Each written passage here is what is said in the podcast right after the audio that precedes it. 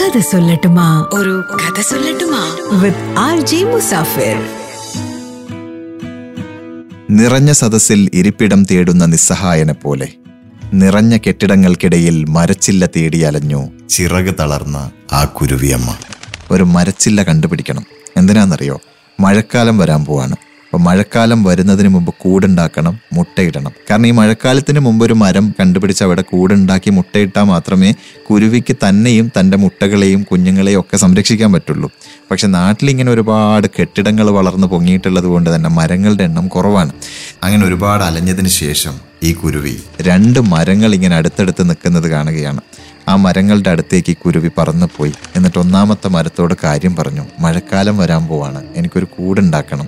ഞാൻ നിന്റെ ജില്ലയിൽ ഒരു കൂട് പണിതോട്ടെ. അപ്പൊ ആ മരം പറഞ്ഞു നോ. പറ്റില്ല എന്ന് തീർത്ത് പറഞ്ഞു. അപ്പോൾ വളരെയധികം ഡിസപ്പോയിന്റഡ് ആയിപ്പോയി നമ്മുടെ കുരുവി. നിരാശപ്പെട്ടെങ്കിലും ഈ കുരുവി തൊട്ടടുത്ത മരത്തിന്റെ അടുത്ത് പോയിട്ട് ചോദിച്ചു ഞാൻ നിന്റെ ചില്ലയിൽ ഒരു കൂട് പണിതോട്ടെ എന്ന്. അപ്പോൾ ഈ രണ്ടാമത്തെ മരം പറഞ്ഞു വിത്ത് പ്ലഷർ നീ എന്റെ ചില്ലയിൽ കൂട് പണിതോളൂ. അങ്ങനെ ഈ കുരുവി മഴക്കാലം വരുന്നതിന് മുമ്പ് തന്നെ വളരെ ധൃതിപ്പെട്ട് ഈ രണ്ടാമത്തെ മരത്തിന്റെ മേലെ ഒരു കൂടുണ്ടാക്കി മുട്ടയിടുകയും ചെയ്തു. അധികം താമസിയാതെ മഴക്കാലവും വന്നു. പക്ഷെ ആ കോരിച്ചൊരിയുന്ന മഴയിൽ എന്ത് സംഭവിച്ചു എന്നറിയോ നമ്മുടെ ആദ്യത്തെ മരം ഉണ്ടല്ലോ. കുരുവിക്ക് കൂട് പണിയാൻ അവസരം നിഷേധിച്ച മരം ആ മരത്തിന്റെ അടിവേരിന് ഈ കോരിച്ചൊരിയുന്ന മഴയിൽ ഇളക്കം തട്ടി തുടങ്ങി ചില്ലകളൊക്കെ പൊളിഞ്ഞ് താഴേക്ക് വീണു തുടങ്ങി. അങ്ങനെ ഈ മരം നിലം പതിക്കുന്നത് കണ്ടപ്പോ കുരുവി ആ മരത്ത് നോക്കി പറഞ്ഞു. കണ്ടോ? ഞാൻ നിന്നോട് നിന്റെ ചില്ലയിൽ കൂട് പണിതോട്ടെ എന്ന് ചോദിച്ചപ്പോ നീ സമ്മതിച്ചില്ലല്ലോ. നീ എന്നെ നിരസിച്ചില്ലേ?